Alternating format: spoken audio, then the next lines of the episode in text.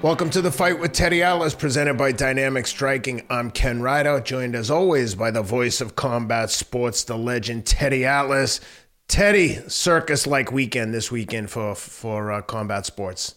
Yeah, I think uh, some of the residue of it was dropped off in my neighborhood here, messing with my internet. Um, I I don't know. I I thought they were I thought they were guys from Verizon up on that phone pole, but then again, I'm not sure. They could be clowns. Um, because my my my internet has been a little crazy, but here we are, thank God, and we're able to talk. And yeah, the, I mean, you had a lot of fights, a lot of action, a lot of events. Obviously, we don't call them quite fights. I mean, although there is risk, they are getting in the ring. They've earned the right to make money, and they've worked hard to get there um, especially the Paul brothers. But and they've created this niche, more than a niche, they've created this industry um, for themselves, and God bless them. You know, like I've said way before, it was popular or easy to say it. I give them credit. You know, I give them respect and credit for doing what they've done. You know, respecting the sport, working hard, and finding, you know, finding something that was going to you know, be viable this way. And um, take it from where they were coming from, the YouTube with the follows and all that stuff, and then branching it into this. It's the American way. It's capitalism. It's at its best. And um, again, they they they locked into a market, and they created a market. Uh, you know, it's but they might have hurt themselves a little this weekend, to be quite frank. I mean, we'll get deeper into it, but, you know, all good things come to an end. I'm not saying it's coming to an end, but they they may have uh, there may have been a little bit of a puncture hole in that balloon. You know that Macy's Day balloon that that floats uh, on uh, that that Macy's uh, Thanksgiving Day parade. That was such a huge parade. I think it still is. I took my son to it when he was three years old. Uh, at least my father did. I was actually in the gym with a fighter, and um, my father was good enough to take him. He wanted to see it. He wanted to see all those giant balloons in Manhattan, and this balloon, this giant balloon, may have gotten a little, you know, leakage uh, now with what transpired, where you know they they might have went too far, or they might have went a little sideways uh, in in what wound up happening in in the fight, especially obviously in the Danis Paul fight, um, and well, not really. I can't even say especially that one. I guess both are the because the Fury KSI just wasn't fun to watch. I think they set this whole YouTube movement, YouTube boxing movement way back. I think Jake Paul, at least, he's he seems to have more skills than all of them, at least eh, from from my humble opinion. But this fight, these two fights were so bad. Everything about it was boring and lame. It, eh, it, the whole thing stunk. And I like all the guys involved, but I mean, anyone who says that that was good or exciting fights is delusional. And I hate to be critical of them, but if you're going to charge 50 bucks for a show and then just hold on and hug, I mean, I think Dillon Danis might have been the most entertaining part, even though he made himself look like a fool in there jumping around in jiu-jitsu. Like, be serious, dude. You're in there as a professional boxer. Act like a, act like it. Don't don't make a mockery of the whole thing. But I digress. I, no, I, no, it, I, we can get into the yeah, fights, we'll get into but, the fights. Uh, look, um, at the end of the day, you know, they all they all cash checks, and you know that old saying, "Laughing all the way to the bank." That's right. This time they might they might That's be right. crying all the way to the bank, but they're going to the bank. Uh, you know, they're, st- they're still going to the bank, but. Uh, well, I think I think Logan at least had a self, enough self awareness after the fight. He said he's going back to WWE and and his other other uh, interests, but I don't think anyone's gonna miss him on the boxing scene. Again, no offense, uh, A for effort, but man, that was a terrible, terrible fight. And it wasn't- Dillon Danis. it wasn't I don't even know that he threw a three Yeah, punches. but it wasn't Yeah. it wasn't Logan's fault. I mean, uh, he you know he came prepared. He boxed. He showed the skills that he has and that he's developed. Um, you know it, and I don't even think I'll be honest. I'll probably take some hits, but I'm kind of durable um, and used to taking hits, so I can handle it. But I wouldn't even call it Danis's fault really because you all you are. You were getting. I don't think he he hid what we were getting. He- He's a jujitsu champion, a jujitsu expert. Uh, he didn't have any time to really hone any striking skills, and I don't know that he pretended to. He he did what he did. But look at what Jake Paul did when he got in there with guys who had jiu-jitsu skills. Ben Askren and Tyron Woodley put them to sleep. J- Logan seemed like he couldn't crack an egg with those punches. The guy wasn't even offering resistance. See, I don't know that he threw more than 10 punches. He was like argument. a punching bag. See, this is a good debate, but here's my comeback. When a guy's not really trying, and you just said it, not offering resistance, when he's just in a shell, you know, he went into that peekaboo without punches and without head movement, a poor man's version of the peekaboo, if you will. But covered up, uh, defensive minded, defensive, you know, mode, but not trying to take chances, obviously, not throwing punch. And when a fighter doesn't want to get knocked out, doesn't want to get hit clean or hurt, and just goes into a defensive mode, it's hard to catch him. It's it's hard. The guys you talked about that Jake and Jake's more developed, no doubt about it. But the guys you talked about that Jake got out of there, they tried. That that's the difference. Yeah. Danis Danis to to the level we're talking about, he didn't try to that level. You know, he he knew he would expose himself, so he didn't expose him. He threw a few punches here and there, but very few. A couple. He's a southpaw. He threw a couple right hooks that did actually catch Paul uh, in spots, but there was few and far between. And again, to the point you made, where you said, you know, other guys he got rid of, his brother got rid of that were in there trying.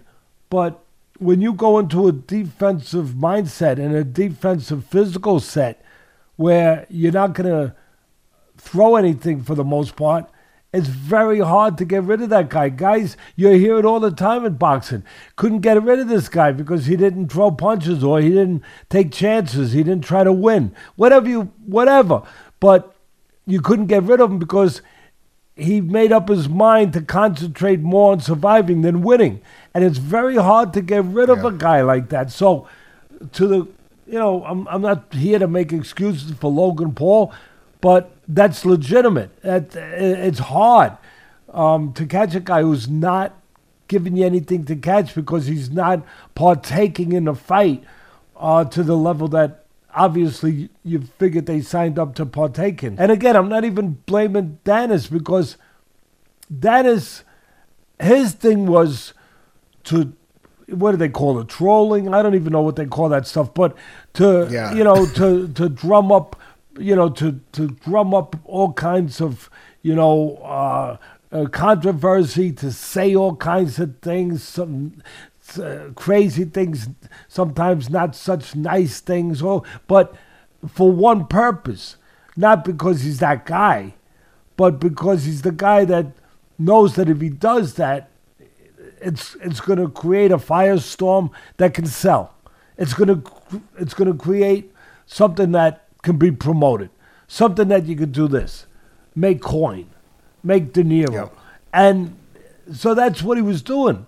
Anyone who thought he was doing anything else, I don't know.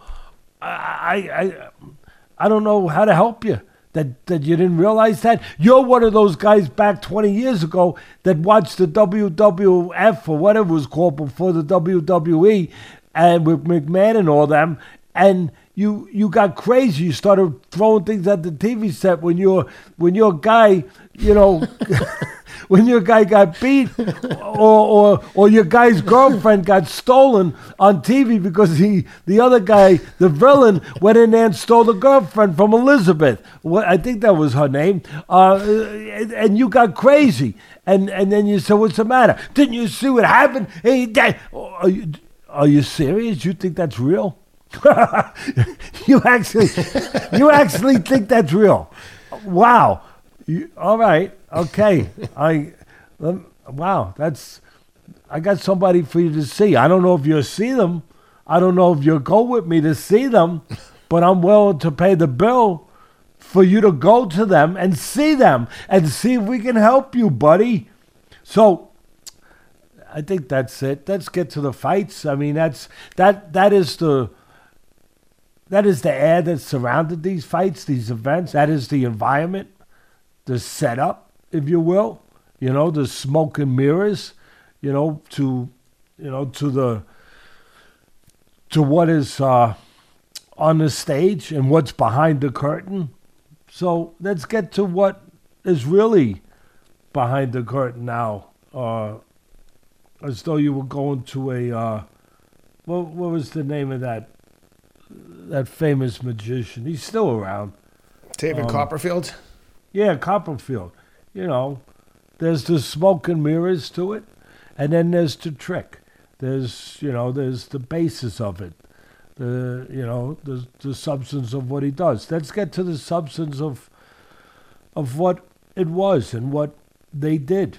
Um, First of all, the which one do you want to cover first since we're talking about the uh, promotional events? Let's do Logan Paul and uh, Logan Paul and Dillon Danis. All right. Um, they drew a big crowd. Here's the real question, Ken. They drew a big crowd, probably big pay per view numbers. What were the numbers? That that's the thing that I really want to know.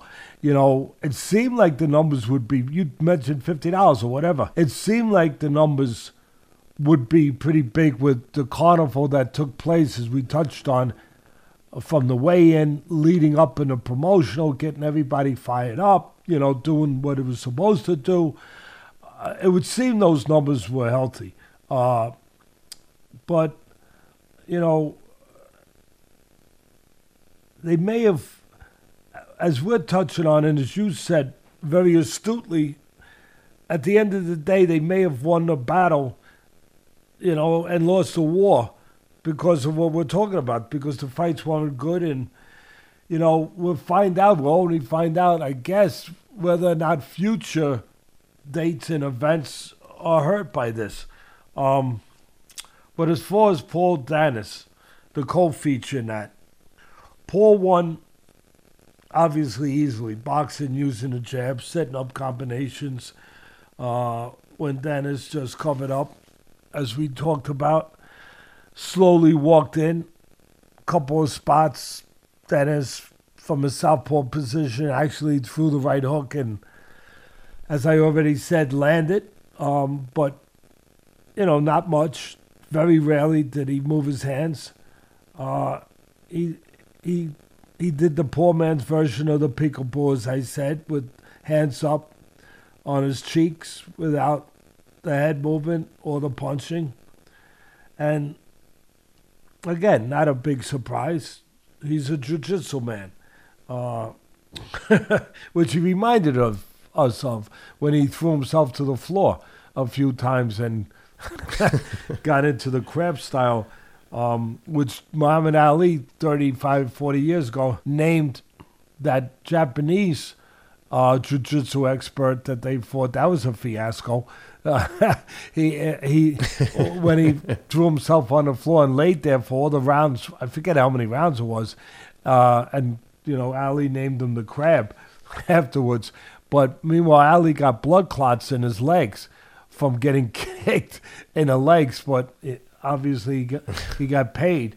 Um, I'm trying to remember that guy's name. That was a awful long time ago, and that was way before we we were here the other night, but they all start somewhere, these ideas. And that one started with Ali uh, way back when. Antonio Inoki. Yeah, Inoki, exactly. Inoki. Uh, and again, no, not trying to make excuses, but he had very little time, Danis, to prepare. Um, you know, so Paul, the huge favorite, he's been doing boxing training now for what four years or so. So obviously, there's a reason why the line was what it was. Huge advantage, and not only in skills and development, but natural size. Uh, Paul, you know, bigger guy. Danis 175 pounds when he fought. Paul around 200 pounds, but Paul brings the dough. Same way Canelo does. So Dan has had to go up to him and, you know, and uh, you know, give up those the besides the advantage that he was already giving up, which um, was to the basic boxing technique and skill level of Paul. Look, it was a one-sided fight for Paul. It was ugly, as Danis, uh, you know, as we as we already chronicled. He rarely moved his hands. Uh, tried to take Paul down, as you said. That might have been the most entertaining part when he tried to take Paul down, and um, also tried to get him into a chokehold. I guess he was too slippery with all the sweat, you know. Um, but he that would have been interesting if he got him into that chokehold. That would have been inter- that would have been interesting. Um, it's crazy. Uh, security was definitely told to be prepared to step in if if anything went sideways. That was pretty obvious. Uh, they got in there really, Yep. and to that point, they did their job. But this is how I'm going to finish it, and I want to hear your thoughts on this. To exactly that point, the uh, I, I made sure I didn't forget. I made a note to myself that the great Chael Sonnen brought up an interesting point that perhaps Paul could have been disqualified once the security people got in the ring because in a real fight, um, you know, in a real fight, I mean that's the rules. That while fight's still going on, if you get into if your people get into the ring or get on the ring apron, you disqualify the combatant. I mean that's a boxing rule. That's that's a rule in the, in the commissions throughout the country for the most part. Yep. And but but here's the but. You know how how you going to enforce them those kind of rules in an event such as this? That would, I mean, how are you going to do that? I mean, that would that would be like killing off the star, right? In a TV series, Yeah. right? And and then the series is over. And as far as we know, this series ain't over yet. This TV series wants to go on for some more episodes. So you can't do that. Although technically, Chael Sonnen is right, but you know, um, it's not always about what's technically right. You know, it's about what makes sense. You know, here again in the pocketbook in the in the business of it, and um, obviously that would make no sense. So, the next one is Cure, Fury KSI. Yeah, this one was uh, this one was probably worse than the first one. At least Dillon trying to do jujitsu moves made it a little bit more entertaining if he wasn't going to throw punches. But KSI with the holding, it was infuriating to me. Ariel Helwani commented on it as well how bad it was. But my God, the holding, oh, jumping in and holding, and he was. The crazy thing is, occasionally he'd score with the jumping in and the being kind of um, uh, awkward. But I mean, Tommy Fury, to your point, KSI was taking chances and throwing punches. Uh, granted, he was holding a lot, but Tommy's got to be able to get this guy out of there. He's a professional fighter. He's like, uh, I don't know. It was it was a hard. This was hard to watch. The, Tommy Fury also said he's done with this boxing. He's going back to boxing, uh, traditional boxing, which is probably a good move for him. He needs some more development if he can't get these like amateurish guys out of there at this stage of his career. He's been boxing his whole life. Um, but man, this was hard to watch. I can't, I, I am not looking forward to seeing any more of these from these guys that were involved. Yeah, listen, first of all, give Helwani credit as I text and tweeted, I mean, um, you know, for being honest about it, saying that this is hard to watch. Yeah. He's getting Breath paid. of fresh air. Yeah, breath of fresh air for sure. We talk every week, it seems like, about these commentators howling for their meals and not telling the truth or the obvious that we're watching. and but they don't want to upset anyone at the network who's paying them. Uh, well, what about upsetting the people that are paying the network? Us, the fans. So Helwani did a rare thing. He told the truth. I hate to say it's rare, but it is rare nowadays. So he told the truth. Well, we were all thinking this is hard to watch, what you said earlier. Of course, Fury's the actually professional boxer here, right? And he's supposed to, as you touched on, and I'm going to get to your point, where some fans might be, whatever, just obviously disappointed in the overall action, and it disappointed maybe in Tommy Fury, even though he don't have that many fights, but he's been around a long time. He had amateur fights, but they'll be they obviously disappointed in his performance. Okay, um, here it is. I know he was supposed to, Fury being he, easily handle KSI. Only problem was, and I'm not making excuses, but this is a, this is just what it was. First of all, he didn't take his athletic greens. That's number one. He didn't take his athletic greens, but that might have helped. But here's the thing: he chose the wrong game plan and approach, Ken. And bear with me here. When when you're fighting a raw, awkward fighter like KSI, obviously, right? You don't necessarily press him. He pressed him. Now, a lot of people thought that would mean he would get rid of him. He thought that too, probably. Why else would he do it? But you don't press a guy like that because A, you might walk into a wild shot, and B, you now allow him to kind of bring you down to his level, to be close, close proximity, where he can grab and get you caught up in the physical chaos that that is going on with him that he brings.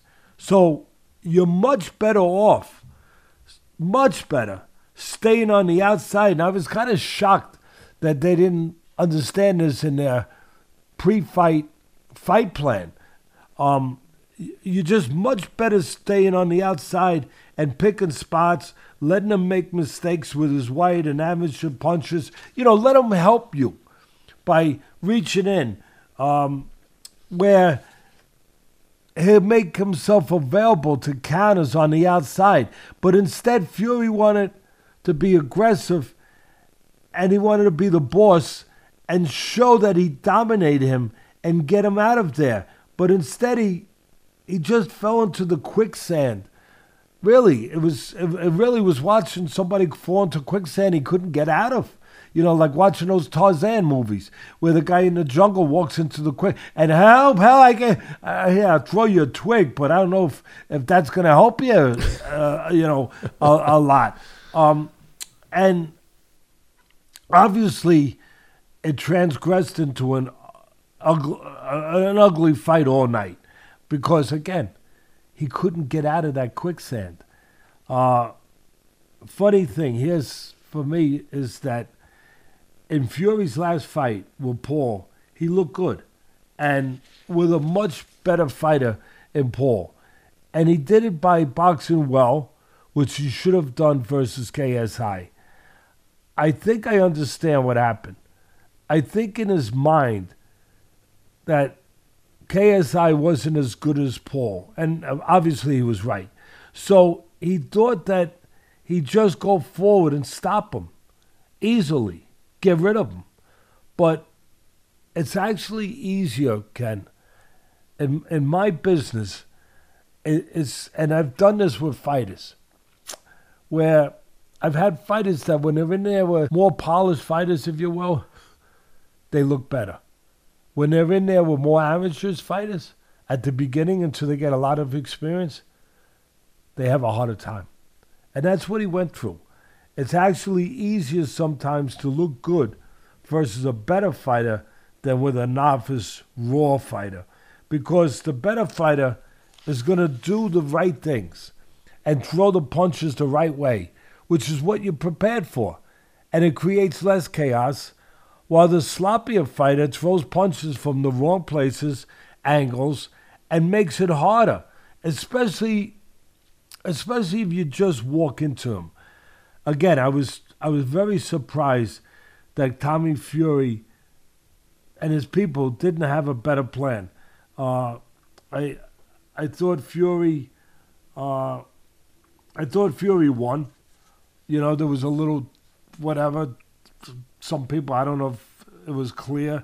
Some people thought that maybe KSI won. I thought Fury won, but it got to the point like who cares? Yeah, you know that that was Exactly. that was the problem. Like, well, who- Yeah. like, do you really?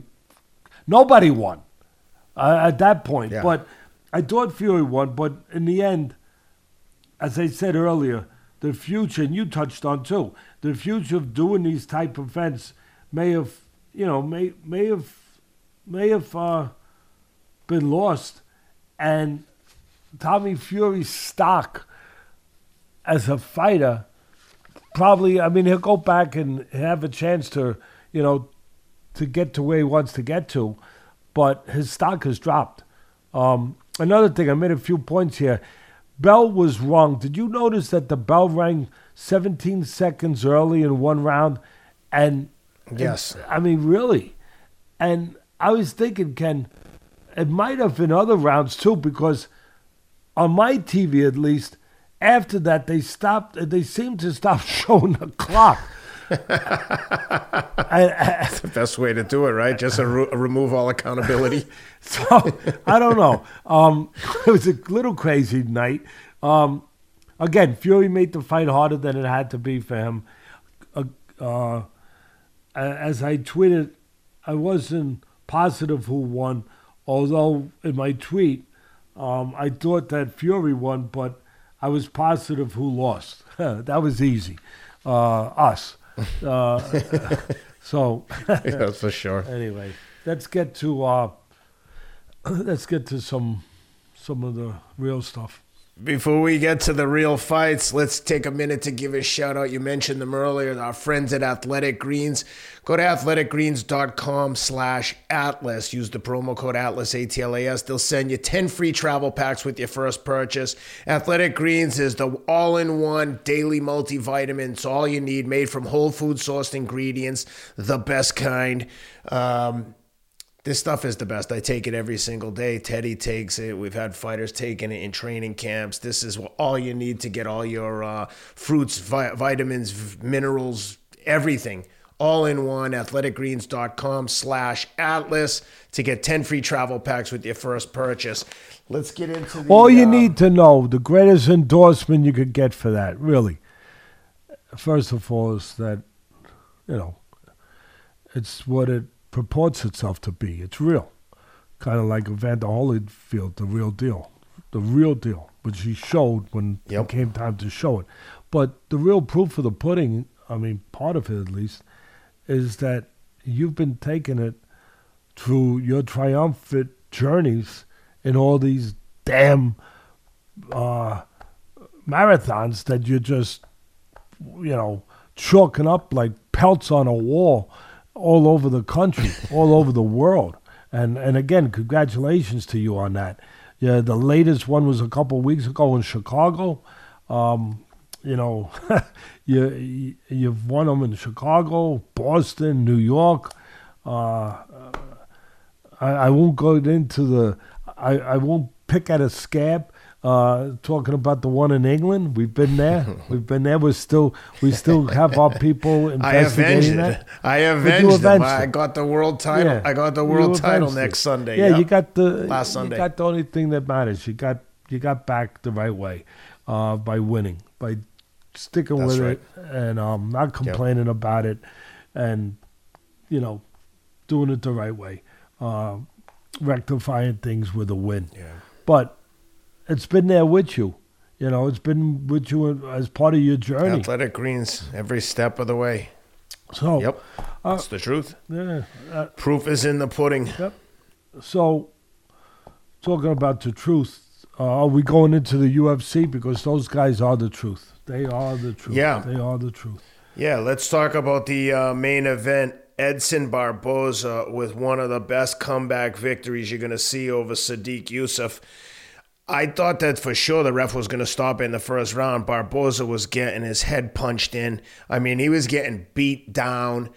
But my God, credit to the referee for not jumping in Yeah, too early, having the wherewithal to understand that, like, maybe this guy comes back, and sure enough, like Murphy's Law, he does. Uh, it was just. I can't believe he came back from what from the beating he took in the first round. He looked completely outclassed, outskilled, like he didn't even belong in there with the guy. And my God, he turned it around through all heart and just slowly wore um, Yusuff down and got the victory. My God, what that was so exciting! I think that might have been my favorite fight of the whole weekend. Yeah, well, with what we were watching, it was definitely up there.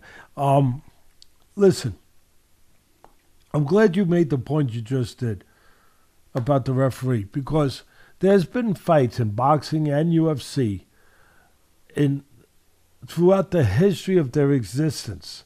Obviously, boxing's been around longer than any sport, other than maybe the marathon. But there have been examples where if you didn't have the right ref, a guy who didn't panic, didn't wait too long or too soon, either way, a pro, a real professional ref that knows what he's looking for, knows what he's supposed to be looking for, knows what he's looking at. If you didn't have the right guy, Ken, you know how many great, great, great, great comebacks from champions would have to be erased from the books? Think about it. Nobody talks about that. I'm glad you brought that up, Ken. We'd have to go into the record books with a giant eraser and, and start wiping out a lot of the greatest fights you ever saw, the greatest champions you ever knew. You, you'd have to wipe them right off, right off the paper. If if the referee didn't give him the chance at that pivotal moment in the fight where they were down, they were behind, they were on the brink of going off the cliff, but he he he saw something. It wasn't quite time. I'll tell you one that comes to mind. The most recent one was the Tyson Fury against Wilder in their first fight. When he was laying on that ground in the last round, I think it was, Fury was laying there like he got shot with a, you know, M16. and and he's laying there, Yeah, right? Think about down. it, Ken. If that referee didn't know how to do his job and he panicked, he just said up. He did this with the arms. Just wait. Up. If he just did that instead of getting over them, giving them the benefit of the count, looking at him, watching him, making sure he's not in convulsions, anything like that, look at, and give him the benefit that he gave him of a fighter, of a warrior, we we wouldn't be. There'll be no fight in a couple weeks with Ngannou and um, Tyson Fury. There'd be no Usyk Tyson Fury fight, which we broke here first. That that that fight looks like it's going to be happening. Um, for the unification of the world heavyweight titles. But Tyson Fury wouldn't exist in the way that he exists right now. He wouldn't. You'd have to you'd have to just remove him from the record books. Really would. If and and those it's simply because those referees do their job. They know what their job is. They don't panic. They don't go too long either. But they know what they understand an element that really isn't in the books. You know, as far as okay, look for this, look for the eyes, look for the, you know, make sure he's not convulsing, convulsing, in convulsions. Make sure he's not in dire straits. Something medically is going on that you got to jump. You know, eh, if if it's a situation where guy's supposed to receive account, and none of those other things I just touched on, you know, are going on, give them the benefit because there's something that's not in the book to follow. And that's how to weigh the human spirit. See, there's something how how to judge and measure the human spirit, the human will, because it will find a way.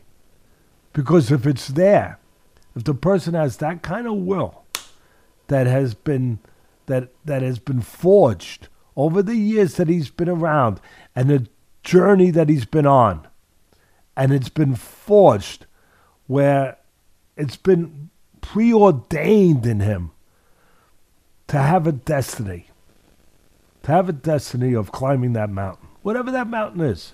In this case, it was boxing. To climb that mountain, and and things have transpired in his life to get him ready for that journey, to tell him that that's his journey. And he's already been through things where he's been falling off the cliff. With with Fury, it was alcohol, drugs, oppression, suicidal thoughts, all of that. That was all part of his journey.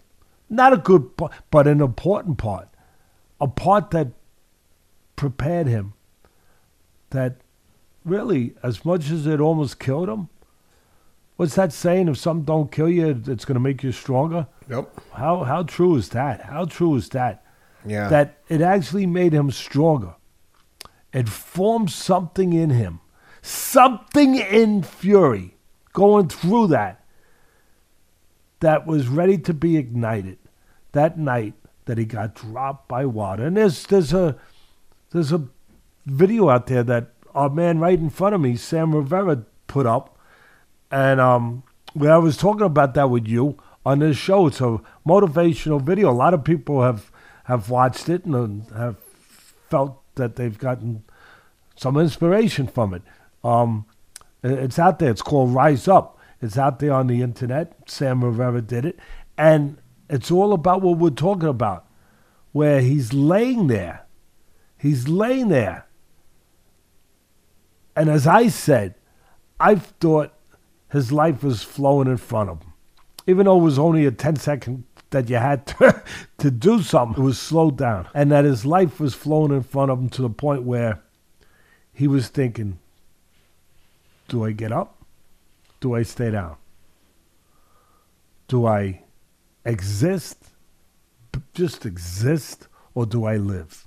Do I survive by just laying here, barely survive, and and just see where it takes me? Or do I triumph? Do I get the hell up and say, no, no, no? I am not going to lay here and let this define me. And that's something that there is no book on that. There is no way to prepare for that for a referee to say, "Oh, let's see." You just you you gotta give him a chance, and that referee gave him a chance, and that's why Fury is where he is. And to your point, the right referee was there to give Barboza a chance when he was getting pummeled. As far as the breakdown of the fight, you you opened it up perfect. Barboza lost the first round. Um, got destroyed. And then a close second round. Third round is where it changed. Uh, he had a huge, of course, the first round is where he changed it by not submitting. What a what a spirit! What a warrior spirit! But in the third round, Barboza had a huge turnaround. First, and I really appreciated it, Ken. It was first with a right hand to the body, left hook to the head. Beautiful combination. And then some really nicely placed left hooks to the body. And then that huge kick. Unbelievable. Give Yus- Yusuff credit to survive that. To survive that. Yep. Was a good grinding fight. Came down to the last round, I thought. Because if you had a 10 8 in the first round, which it would seem that it had to be, I don't know what the judges actually did, but yeah, you had to, of course, Barboza had a, you know, he had a, a big way to come back. And so I, I just thought that it probably came down to the last round. Uh, and it was a big finish for Barboza in that last round. Again, well placed combinations. Then he put some water in the basement, went to the body, those really nice body shots, and he finished it all off. You know, really finished it with the sauce on top, the whipped cream, the strawberries, everything uh, with those takedowns. I I was thinking that perhaps he he pulled it out, or it might be a draw, but it seems like. Tell me if you got the scores there because I didn't get the scores, but it seemed like he won it clearly with the judges. I think, which you know I don't know if that was controversial. It might have been. At the end of the day, while you look for those scores, it was a grueling, tough fight. Great comeback effort by Barboza, and my hats off to both of both of them. And in the end, Yusuff Yusuff allowed Barboza. Really, what it came down to was he allowed Barboza to take control of the pace after dominating him in the first round. Yusuff just wasn't busy enough for me, Ken. Um, the rest of the way, but two good, honest warriors, uh, and they showed that in their interviews afterwards. Uh, I, I just have nothing but applause for the two of them as fighters and men. Yep, good timing. I've got the um, I've got the scorecards right here.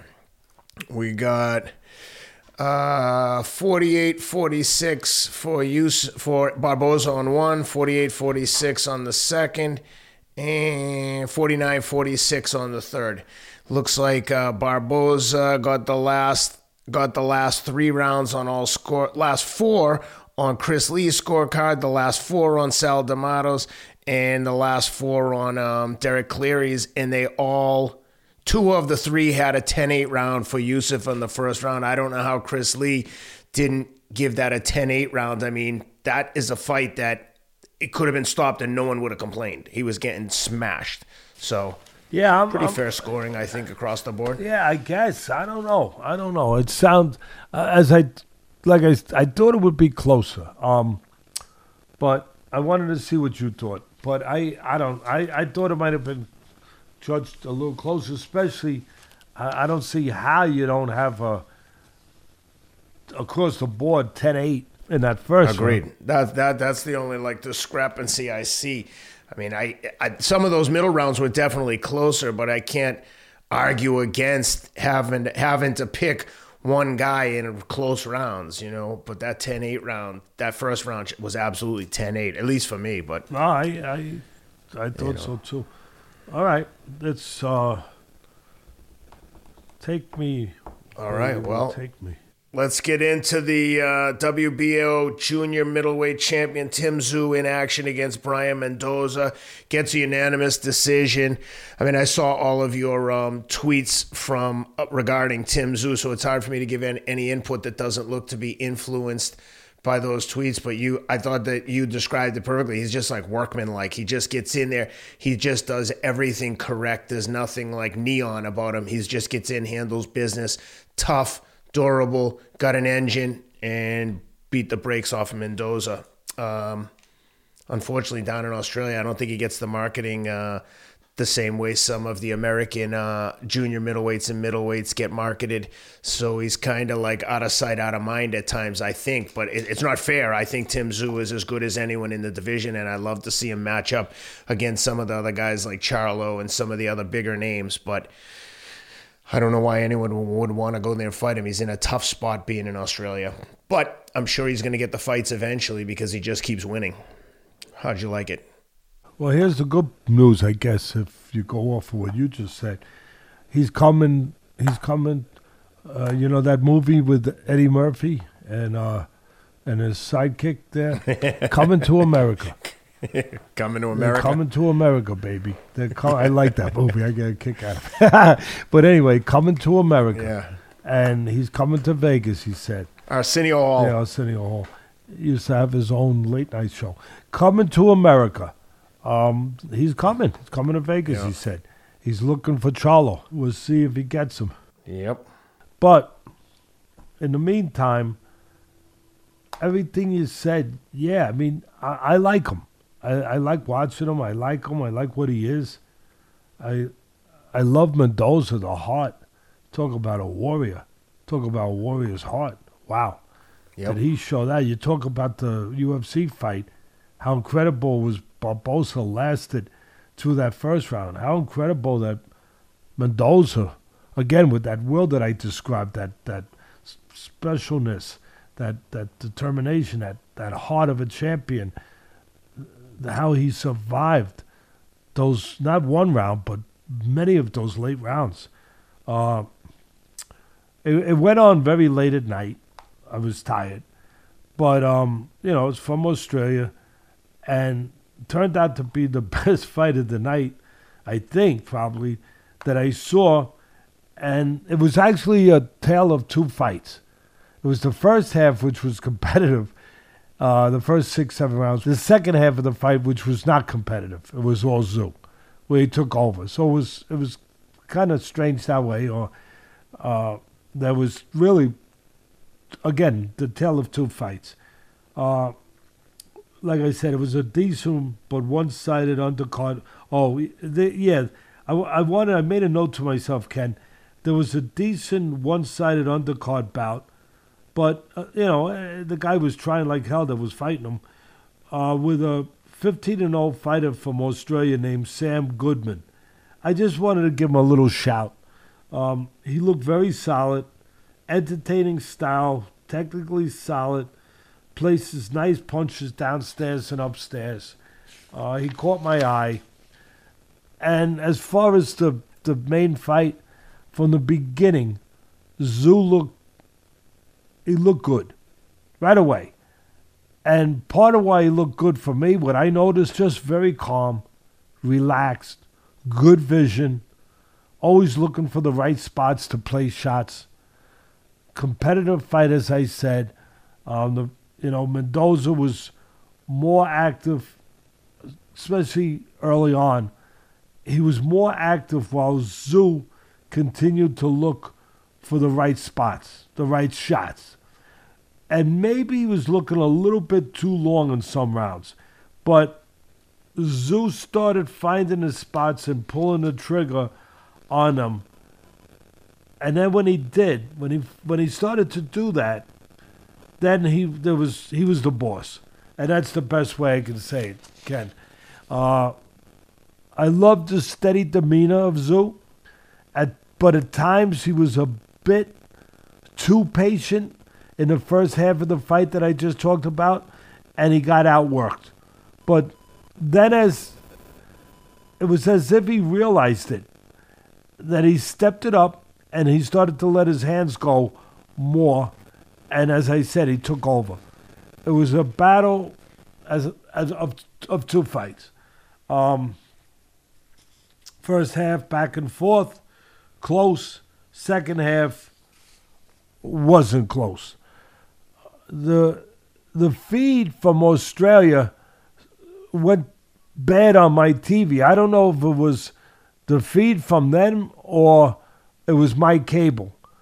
Uh, my TV was in and out for the last couple rounds, but it still was pretty obvious and clear to see that Tszyu was dominating, and that Mendoza, as I said earlier, was showing just stout heart, uh, surviving.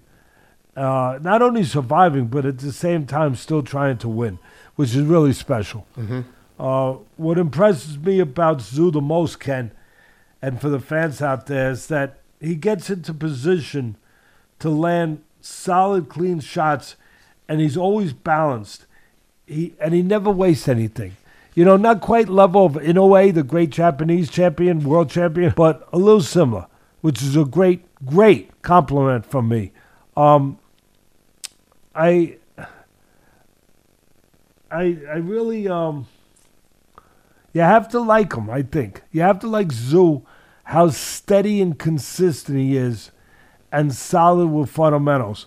Nothing fancy, very conventional, focused approach. Him and Charlo would be really interesting. Um, but don't dismiss the possibility because there's other fighters, great fighters, that are out there looking for fights. And don't dismiss the possibility of Crawford the great, great, great Crawford, or even Canelo, um, you know, to look to to throw their hat in the ring to fight Tszyu. Um, you know, I know that again you'd have to do the weight thing with the, but with those, you know, first of all, Crawford don't care. He'll go up. He don't care. He's not going to tell you to come down. He'll go up. Um, Canelo, you have to go to him. He's the golden goose. You want to get the you want to get the gold, you got to go to him. So, but it don't be shocked if you hear about that. Um, but Charlo and him would be interesting. You know, uh, put together the titles in that division. They're both good offensively. Uh, the only thing that I could do a little, a little bit of, uh, and I'm not knocking them at all. There's nothing to knock. I would knock them. But the only thing that I could, from a teacher training standpoint, that I could point at a little bit on Tszyu is that perhaps he could do a little bit more with his use of his jab. Um, I, he has a good jab. I, it's hard, it's accurate, but he doesn't always use it. But you know the funny thing about that, Ken? You almost don't notice because he's really good, even without it, at walking an opponent down without reaching, without leaving himself open, and he gets in good position to punch, even without it. But there was some spots just to kind of stabilize things when the other guy might be stealing around, if you will, you know, by being a little busier. I just thought there was some spots where the jab could have came in a little handy. Uh, and that's something that he should keep in mind if he does fight Charlo. But that would be an interesting fight. And one other thing, before we get into the before we get into the other fight, I just noticed before we came on the air that some boxing news, maybe it's bad news, but whatever. bad news, Bass. But some boxing news. I saw a promotion, Ken, for Razor Ruddock, the former heavyweight contender who fought Mike Tyson two times, if people out there are old enough to remember, because it's been a while. He's fighting James Toney, the former middleweight. yeah, Ken, Ken, I know. I, I just wanted to, I, I don't know, I want to make your day, I guess. But he's fighting James Toney, who was a tremendous fighter, a tremendous fighter, uh, champion, the former middleweight champion.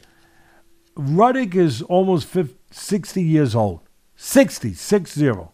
All fun and games till someone gets Well, hurt that's in what one I of these mean, things, Ken. and all of a sudden it's not so funny any, anymore. This No, is stupid. I, I agree. Look, he's 59 years old, right? Toney is 55. So together they're 119 years old, right? Um, I don't mean to, uh, but as you just said, Ken, it's it's it's both dangerous and I think sad to see. Uh, I I saw it was for. Don't mark it down on your calendar, but it's November 11th in Kingston, Jamaica, where Ruddock is from. He was he's from Jamaica. Um, I, what else? I, I saw it. I said, you know what? It's our job. You know, some somebody's got to do it. It's our job to report all news as we know it or hear it. We missed some. We missed some. I wish I missed that one. I'll be honest. I wish I missed that one, Kenneth. Um, but I, I, I didn't. And um, but that's not miss the fight, uh, the ESPN fight that we didn't talk about. Uh, Yeah, ESPN. Before we get to the main event, let's just quickly touch on um, Olympic silver medalist Keyshawn Davis in action. Yes. runs his record to ten and zero with six knockouts. He goes the ten round distance in a really tight, fu- tightly contested fight against Nahir Albright. Um, he gets a majority decision, but man, that was a close fight. A little, probably too a little too close for comfort for the promoters at ten and zero. But uh, second time he's gone ten rounds now. What'd you think? Yeah, Davis Albright. Oh, here it is. The judges scored it, as you touched on, Ken, a lot closer than the commentators had it, or they they saw it right, much closer. Uh, honestly, I lost focus watching it. It wasn't exactly the Alamo. Um, not even Little House on the Prairie, to be honest. I mean, good. Both of them know how to fight. Uh, you know, solid enough fight on both sides. But you got the silver medalist, the promoter's fighter, top ranks fighter, Keyshawn Davis, and um, he, you know, he's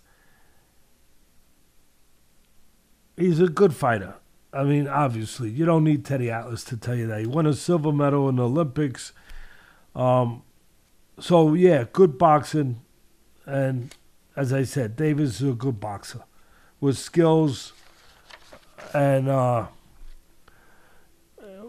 you know, with with with the great pedigree of the Olympics, silver medal, all that, but he doesn't have any power or physicality, and he's and, and not that he has that physicality because he fights the kind of fight he fights on the outside. All right.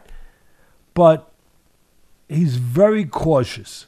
That's his temperament and style. And we've had great fighters that are cautious, great fighters um, that, that are cautious. Floyd Mayweather. But Mayweather was different. People sometimes say, oh, Teddy, you don't knock Floyd. He was a defensive fighter, he was an artist. Um, but he go catch you too. I mean, he would. Uh, uh, remember the Corrales fight? Remember, you know, you, you could a, a, bunch of them, but uh, you know, he he he was in there with Maidana. I mean, and he fought him twice. Um, Floyd, yeah, Floyd was a defensive whiz, great counterpuncher, but when he had to go, he'd go, he'd go, he'd go, and um at the end of the day, he's he's very cautious. His temperament and his style, Davis. He's very efficient, but at least up to this point, he's also boring. Uh, similar to top ranks, and uh, look, he's making millions of dollars already. He's earned it. Uh, what's his name? Stevenson. He's uh, he was a silver medalist too. He's also got the big promoter, the Silver Spoon. He gets the, you know, he's won a title. He's, look, we know he's he's one of the for pound guys on a lot of people's lists. Um, I don't know that he's been tested yet to be on that list because that's part of being on the list. Yeah, you got to be good, but you also have to have a resume that has shown that you're you're good with a certain level of fighter. I don't know if he's got that resume yet, talking about Stevenson. I know that he's, you know, he's no different than any of these other fighters that are with a big promoter that they're taken care of, and they have their crew around them that insulates them from, you know, anything they don't want to hear. Or if they don't want to hear it, that guy's no good. That guy's an idiot. That guy's uh, like you're knocking him. But how about it's not you're knocking him? How about it says you're pointing out your job? You're doing your job and you're pointing. You're giving him credit. He's a terrific fighter, Stevenson, as is Davis.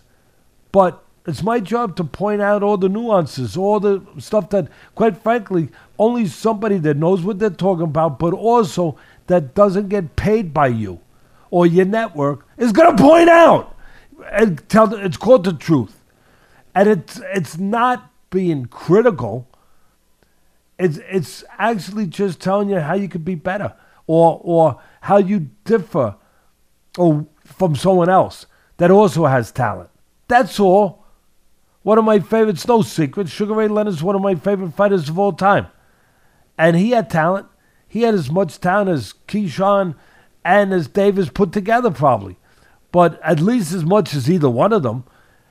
But he also had the drive to go and test that talent. And I'm not saying they don't have drive. They become world. Uh, at least Stevens has become a world champ. I, I, I'm sure Davis will too. There's enough titles out there to choose from. I'm sure he will too. And he's got enough ability. But that doesn't mean that you're getting the most out of your talent. Uh, you you know you're getting the most out of your physical talent and your technique and your style is is is being used to its utmost, but the stuff inside that you have to dig a little deeper to see, to find, has that stuff been has that stuff been stirred? Has that been stuff been awakened? Has that stuff been, you know, called out? Not yet. I don't maybe if it's there, and there's only one way to know if it's there. To get in with those kind of fighters that will tell us if it's there. And Stevenson's going to get his chance for that. And like I said, he's a terrific talent.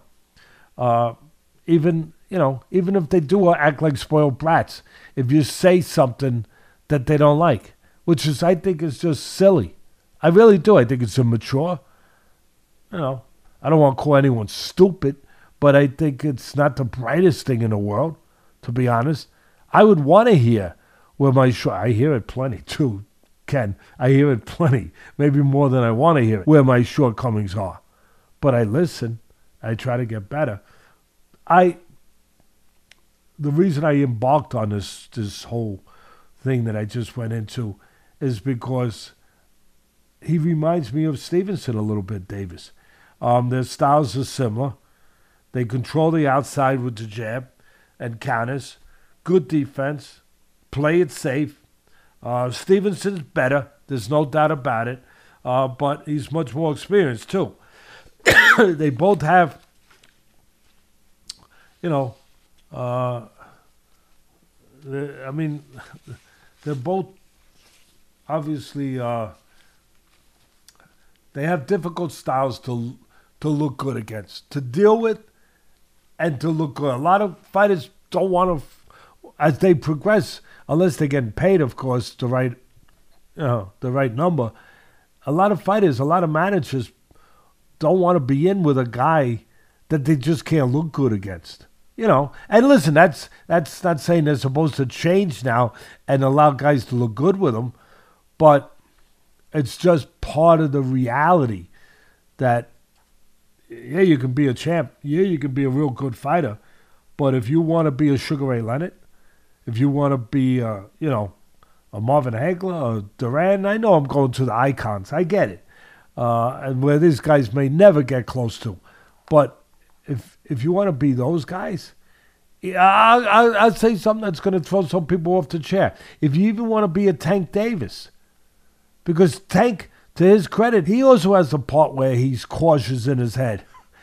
He's not stupid. He's a smart fighter in the ring. In the ring, he's done some things that would question that outside, but we're talking about in the ring. In the ring, he's a guy that knows when to be patient, knows when to be deliberate, knows when to move and not go forward, knows when to retreat a little bit. No, but at the end of the day, and and he's got that boxing IQ like like a Stevenson, uh, and he I know he's got the power that Stevenson and Davis don't have, but he also, as I said, has the other elements that they do have, the ability to be cautious when he needs to, to be aware, to be technically sound, but he also has the part in him where he's gonna go get you. He's gonna go find a way to get you and he's gonna go get you. Um, I haven't seen that, and I'm not saying do it in a reckless way. I, I think I explained that, but you have to have that want. That that's got to be in you. That that that desire to to go into another room in your house and find out what's in that room. What's in that room? Anyway, I think I covered that like a blanket, even more so than a few people out there would want me to. Uh, maybe two two of them named Davis and, and Stevenson. But um, again, uh, if you don't understand where it's coming from, uh, I'm sorry. Uh, I am. I'm, I'm sorry. That's all right. Well, let's get, let's jump to the main event. Janibek Alim Alim Canuli versus Vincenzo Gualtieri. Um, six round TKO for Janibek uh, unifies the WBO and IBF middleweight titles. I like this guy, Kazakh tough guy. Um, I love to see him get in there with some bigger names, but again, I don't think he's a big draw. I heard there was not a lot of tickets, so there were a lot of empty seats at this um at this show in Texas. Well, when you can't and, pronounce um, the guy's name, Ken, it's kind of hard. Yeah. It's kind of hard, and I'm joking, but I'm serious. Kind of hard to get you get around them when when you when you have you know when when it's hard to fight him and hard to pronounce his name. When those two things are in concert, eh, it's a hard sell. Maybe it's a hard sell, but you're right. I like him a lot. I like him a lot. He's 14 and what's he? 15 and 0 now. He was 14 and 0, I guess, going in. 15 and 0, 10 KOs. Yep. He fought a guy named Gualtieri, right? Yep. 21 0 and 1. That's right. Here's the most shocking part of it. I'm watching. I'm saying, this guy Gualtieri, he's got a title. Is there anyone out He there? had the IBF. He had the IBF middleweight world title, legit title. Is there anyone out there that doesn't have a title? Is there anyone else out there besides me that has a fax machine? me, you and me. Um, listen, is there any really? Uh, uh, does anyone else want a belt? Because I'll get him one. I mean, uh, it's it's getting a little it's getting a little dicey there, uh, uh, or maybe not getting. Maybe it's beyond the point of getting, but uh, really, good good Thierry. He's got a title. Okay, he's got a title. Um, as far as the fight goes, no contests, and that's that's not that's not really breaking news, is it, Ken? Um, uh, Nope. I mean, or at least quite often, in the case of top rank shows. I'm not saying the other promoters don't have theirs too. They do. We we've been down that road. We chronicled it very honestly, very well, but the with the top rank shows, uh, this ain't this ain't new territory. Uh, and again, oh, the amazing thing about it wasn't a fight. It, it was that Guda Tierra had a title. Uh, Janabek, Janabek is, here's what he is. I mean, obviously, and also to me, he's a big middleweight a, with a ton of amateur fights, very long arms. He's a southpaw to give you even more trouble to deal with him, and he's good. He's damn good. He's very pinpoint with his punches, technically solid and sharp. And here, for those guys out there like Stevenson and Davis that think I'm only picking on them, take the cotton out of your ears and hear this. You ready? He's very cautious and careful, but he doesn't keep he doesn't let it keep him from going when he has to go a little further. But that is his temperament. He's cautious and careful, and he's very accurate, and he doesn't waste anything. He goes to the body well. See, the thing is, when he did hurt the guy, when he did, when he saw he could hurt him, he went into that room. He didn't stay there and say, "I'm just going to win a decision." And he he went and found.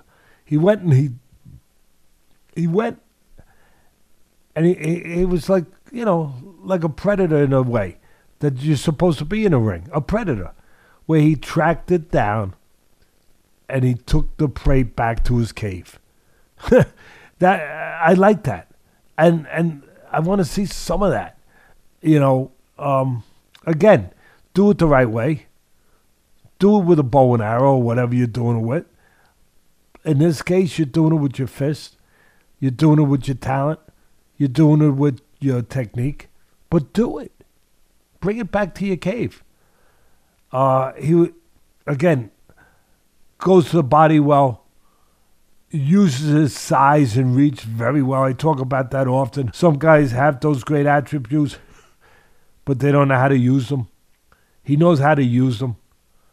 Controls range and distance on the outside beautifully. He dominated and he stopped good good good Atiri, whatever, in his sixth the guy with the belt. The guy the IBF belt. he he stopped that guy. He stopped that guy. Goltier, Goltieri. Gualtieri. he stopped him in the sixth round. He places punches like I I I've left the our brothers and sisters across the pond out of conversation too long. So I found a way to bring them in today. He he places punches like a dart thrower um, uh, across the pond. He hits the numbers uh, that he aims for. One of the commentators said, confused me a little bit. I'm not hard to confuse, I guess. Uh, one of the commentators said that he had no skills in the amateurs, but that he made up with it for it with power. I don't know what he was talking about. I really don't because I saw many skills, and I know he didn't just come about them. he, he didn't just find them. He didn't just develop them. So I was a little confused by that. But what I wasn't confused by was the expertise of him, the, the, the science of him, the ability of him, the technique of him, and the future of him. He's, he's, he's going to be a hard out for anybody. Uh, he, he, he'll be a hard out for anyone for all those reasons. Yeah, he's uh, he'll be one one to watch. Um, he's got two of the belts, and Lara's got one of them, and um, one of the Charlos has the other one. It'd be nice to see a match up against either either or both of those guys. But let's talk about the preview. Let's preview the upcoming uh, fight in uh, for the UFC over in the Middle East. Uh, last minute replacements. This is unbelievable. How often do you UFC get last minute replacements and main, the show gets better? Really, really. Where does that happen? It's unbelievable. The main and the main and the co-main both lose their uh, fifty uh, percent of the uh, of the of the fighters involved. And credit, I'm going to interrupt you for one second. Credit to both fighters. 10 days notice. Great fighters. Great fighters. Champion fighters. They take this risk against great fighters. They take the risk on 10 days notice. Credit to them and credit to the boss man over there Dana White, some people like him, some don't. I don't. You can't argue with why his brand is what it is, because he he makes it no no matter what happens, the fight falls out. He makes sure that the right fight's going to be there. It's just amazing. Well, it's not amazing. Why Dana White has kept this brand and product of UFC growing and growing and growing because he never disappoints the most important people out there us, you, the fans. He, he knows who he works for. He works for them. He knows that. He doesn't work for himself. He works for the fan. He works for the brand. And he controls everything, so it's easier to do. But I tell you, uh, boxing should take a lesson from it. It's a pretty simple formula. It's a pretty simple form. Put the best fights on, and when they fall out, still put them on. Find a way to still put them on. And how's that way? Well, it's not complicated. First of all, credit to these great fighters that took the risk. But credit to Dana White because I can tell you what he did without talking to him. He backed up the Brinks truck. Yeah, he backed up the Brinks truck to make sure it would happen. And and a lot of people are going to say, "Oh yeah, Teddy, I would do that too if, if you know I just uh, merged with WWE and we were to jointly worth twenty-two billion dollars or twenty-four billion dollars, and you know UFC earlier a few years back had sold for four billion or whatever it was. Yeah, I I I would do it too. Yeah, you would. There's a difference between having the money and going into your freaking pocket and spending it. There's a difference. And that's what makes Dana White and the UFC what it is. Like him or hate him, I don't care. You have to give him his due. He goes into his pocket. Yeah, they're deep pockets. He goes into the, he built up those pockets. He goes into those, and this is how he did it by putting on competitive, good fights, great fights, week in, week out. He goes into those pockets and he pulls money out of those pockets when he has to. Uh, again, difference between having the money and spending the money. A lot of guys have it. I'll give you an example. You think Bob Arum would have spent the money if his main event, you know, say it was a great fight and the main event fell out and he had to, he could get someone else, another guy, maybe even better. Maybe even better, but it would cost a lot of money to do it. Do you think Arum's doing it? Yes or no, Ken? Absolutely not. No, he ain't. He ain't doing it. He ain't doing it because he's going to make sure that money stays in his pocket. And and White, look, White's never going to be broke. I get it. I know the people. I don't want to hear it. I'm I'm talking the truth here. I'm talking reasonable, factual, laid out truth here. He, yeah, he's got the money, but so does Arum. So does Arum, but he ain't going to spend it the way that White will spend it, and that's why He's where he is. That's why UFC is where it is. And that's why this card got better, which is extraordinary. Really extraordinary. I mean, Usman, I mean, it's unbelievable. Usman is now fighting Chimaev after Costa wasn't medically cleared, I guess, Ken, to fight. Yeah, he had a staph infection, I think. And Volkanovski, the great Volkanovski, the great, great, great, and let's not forget, it wasn't long ago that Usman was being called the GOAT, the GOAT of that division. I mean, and then he lost twice to Edwards. But Volkanovski replaced Oliveira, who's great, of course, champion, um, former champion, replaced Oliveira in a fight versus Makhachev, which is now the rematch for Volkanovski because that's his only loss was in a close fight to Makhachev. And Volkanovski is going to take it, as is Usman, on 10 days' notice. Wow. Wow. I, I can't I can't say it I can't say it better than what I just said it. Uh, just incredible. Uh, Volkanovski and Usman, you guys, I just applaud you. You're truly, it's one thing to to say you're a beast, it's another to behave like a beast in, in, in all ways. Um, they've shown it in the ring, in the octagon, and now they've shown it again in this way. They are truly beast gladiators. Take these fights on, as I said, 10 days' notice. Wow. Well, listen for the uh, for the people that might be inclined to uh, place a wager on this bet, and for our friends at MyBookie, if you're going to bet, please use MyBookie and use the promo code Atlas A T L A S for a. F- and bet with your head, not over it. Exactly. They'll give you a fifty percent credit on your first deposit. You deposit two thousand, they'll give you another thousand to play with. Um, for the people who are going to bet Teddy, we've got. Uh, Makhachev minus 260 and Volk at plus 200. Who do you like and why? Give me the 200.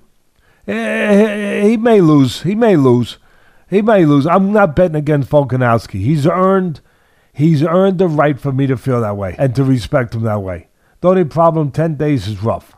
But um yeah. hopefully he's in great shape. But um, well, you remember, you remember what, uh, you remember what the great Michael Bisping did against Luke Rockhold on a one or two weeks notice yeah. when he gets the and call to come great. in and fight for the title. Sometimes there's like you know less pressure, less stress. No, you're right. And those guys, if you ever need an example in your life to stay ready, yeah, never get ready. Yeah. When you stay ready like this, ten days fine tuning. You're right. And look, and this is where that specialness inside of you comes to the surface. And Volkanovski has that specialness inside of him. So um, I'm not betting against him. I know it's a tough one. I know it's a tough one. There's a reason why those numbers are what they are.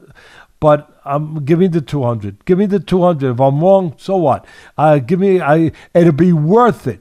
It'll be worth taking a sh- shot, you know, not over my head, but just taking a little shot with the plus 200 um, just because he's earned the right for me to trust him or, or to back him that way. He's earned the right in his behavior. And the other guy's great too. The other guy's tremendous. But I'm going to go with Volk, and um, only because of that. Go ahead, Ken. I'm sorry. Chael Sonnen has been talking about this since the fight was announced. Charles has basically said multiple times that he didn't want the fight, that there was always an excuse. And Chael, now he did have a huge cut on his eye, but Chael was like, for $1.5 million, he said, I'll be in there fighting with a cut all over my forehead. He's like, come on, we're fighters. This is what we do. You got to fight. Okay, it's too, you got to cut. That's too bad. Get in there. One point, is that a $1.5 million cut? But Chael's been saying from the beginning, Charles has said multiple times that he doesn't want this fight, that he wasn't going to do this fight. Finally, it was made. So I would imagine Volkanovski taking the fight on such short notice probably had an inkling that this was a very real possibility. Who who was saying? Well, just clear for me. I misunderstood. Just clear in case the fans out there misunderstood or didn't clearly get what you just said. Who was saying they didn't want this fight? Charles has said on multiple occasions since this fight was brought up that he didn't want the fight or he wasn't going to take the fight, that he didn't feel like going over to, at one point he said going over to, um, is it in Abu Dhabi or Dubai? It's in the Middle East. And, um, and Charles was saying, "Oh, this is a home fight for him." And then Chael did a whole breakdown. It was like, actually, he's from uh, Uzbekistan, and you're um, your country is actually closer to where the fight is, and it's not a hometown fight for Makhachev. But Chael's been on him from the beginning. Charles has just indi- never indicated like a real desire or hunger for this fight, and has, like I said, has hinted at either not wanting the fight or, or, or making excuses about where it's located. So, and Chael's been on it from the beginning. So when the fight was canceled, he goes, guys, he told you this fight wasn't going to happen from the beginning. So regardless of the reason, no one should be surprised. So I would imagine Volk is like knowing that as well and listening to the language coming from Charles and is ready to go. Clearly, because 10 days ain't enough to get in shape. He had to already be in shape or he wouldn't be able to even take the fight. Not to mention the weight. Yeah, listen, the mental realms of this sport, of any vocation, of any business, of any competitive, you know, battle out there, whether it's in a courtroom, whether it's in a classroom, you know, whether it's at wherever it is, whether it's in a surgeon's room in a hospital with a doctor, you know, whether it's in a ring, whether it's in a cage. The mental realms are the most important realms. They are. They are. I mean, as long as the physical talents are comparable, then it does come down to those realms. If the physical talents aren't comparable, then that those realms don't get tested. Then then it's different. Then they never get brought into question or brought into the equation. Cus had a great saying, Cus D'Amato, my mentor. He used to tell me, Teddy, in a battle between two comparable fighters, talents, the man with the stronger will will always win. Will will overcome skill, except in the cases where one man's skill is so far superior that the will is never tested. It's a great saying. It's truth. It's so true. It's so true. So it's we'll find out. Yep. In the co-main, Chimaev is minus 260 and Usman at plus 200. I'm not going against Basically the same exact lines. Yeah, I'm not going against Chimaev. Um, but I'll tell you one thing. It'll be awfully interesting. Let's not forget Usman was no being called the GOAT a year ago. Whatever it's been when his before his first Edwards fight. Where he got caught and it changed the trajectory of his career. But he's still champion, still one of the greatest welterweights ever. But it dramatically changed the trajectory of where he was going or seemed to be going. In the last round, in the last seconds, um, or I know it was late in the round, with that kick, with that blind kick that was set up beautifully by Edwards that he never saw, that knocked him out. And then he came back and lost the rematch via decision. So let's not forget that. What Usman was before he wasn't so to speak. Having said that, he's a physically strong son of a gun, and Chimaev is is just a monster on the mat. We know that. But Usman was a monster on the mat. It will be interesting. I don't know how long it'll last, but it will be interesting to me to see if Usman decides to take him to the mat. It'll be interesting to me. That that'd be really interesting. Um, because people we almost forget how strong Usman was, how good he was there, and um, we know how good Chimaev is. Uh, as far as the other one with Makhachev uh, and um, Volkanovski, I'm saying Makhachev's name right, right? Makhachev, yeah. Yep. Um, that's right. Yeah, uh, sometimes I don't pronounce things properly, but I try. Uh, but I, but at the end of the day, the most important thing do I analyze it right, and in that fight, very interesting. I know it's the ten day notice that is the thing that's hovering about it, above it. Volkanovski has become a demon as a striker with his jab, with that, and it reminds me of Khabib in a way that toward later in Khabib's career, the great, great, great Khabib, the GOAT Khabib, he became so much better at striking. We know how unbeatable he was on the mat, but he became so much better striking, and part of it was his jab. And Volkanovski has has well, he's always been a good striker, but he's such a, he's a great striker. He's actually a great striker now, and he is tremendous and great on the mat on both places. And you know, the funny thing is that uh, Makhachev, Makhachev is a monster on the mat, and he's become or was, but he's become even a better striker than he was, and he continues to get better in that area. So what I'm getting at is,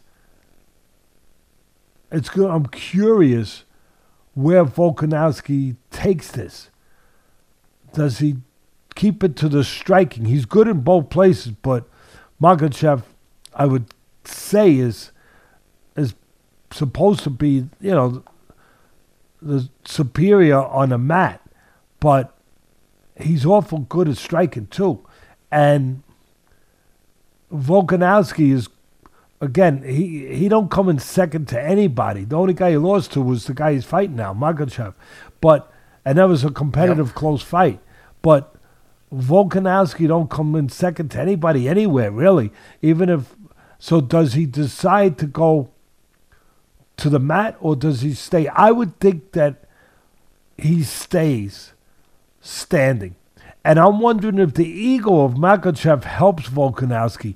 And is it an interesting twist on it, Ken, and a play on it? I'm wondering if the ego of of Makhachev gets involved, knowing he has the edge that he, you know, he had full preparation for this. A lot of people are going to say, no matter what happens, if he if he wins, they're going to say, well, Volkanovski wasn't at his best. He didn't have full time to prepare. Blah blah blah. I wonder if his ego gets involved and he says, okay, I won't go to my strongest place, maybe, because he loves to strike anyway. Yep. But if Makhachev says, I'll stay standing, which is Volkanovski's wheelhouse, if you will, I'll stay standing and I'll, I'll beat him this way. That'd be very interesting. That'd be that's very. A, that's actually a that that's a great point to see if the ego, um, if his ego gets involved here. Yeah, that could make it really, really, really interesting. Really. So either way, it's interesting. Yeah. But I'll finish with this. We broke those down. I think we broke down everything pretty darn well, to be honest. I hope the people enjoy this show. Uh, I think it was a good, solid show. We covered all sports, all events. Uh, everything that's out there to be covered, and we covered it deeply, as we try to do it all the time. I I want to leave with this: with these fights that have saved this show, with these two warriors that stepped up to the plate, and with the again with the head man, the the boss man, Dana White, doing what he had to do to to not disappoint the fans, to make sure that they got the card they were expecting to get, and, and even a bonus, even a Christmas bonus before Christmas. I think that boxing really, really, really could take a lesson. I've said it before, I'll finish with it again. And it's exactly why boxing is losing the battle that it's really the the spot that he's had for hundreds of years. The, it's losing the networks left and right. HBO's gone. For those who didn't notice, newsflash, gone. The major networks have been gone for a while. Why? Why? They're still doing all other sports. Fox is now gone. Showtime is leaving. Wake up, boxing. Wake up before you become Rip Van Winkle. I don't want Rip Van Winkle. He had a long beard, you know, down to here, and he he was he he slept way too long. I don't want to go to sleep uh, with the sport that I've loved and been with 50 years. So wake up. That seems like a perfect place to wrap this week's episode up. Like I said, uh, we've got that fights coming up from Abu Dhabi, by the way, this weekend. That will give us uh, plenty to talk about next week. I'm looking forward to it. I love a good uh, pay per view weekend. UFC pay per view always uh, brightens up my Saturday night. So, with that, Teddy, you got anything else before we say goodbye? No, just um, care about your neighbor.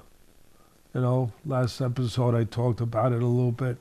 I always have it in my mind, even if it's not uh, coming out of my mouth. It's in my mind, it's in my heart for this country, for this world, to uh, to be better, to care about people a little bit more.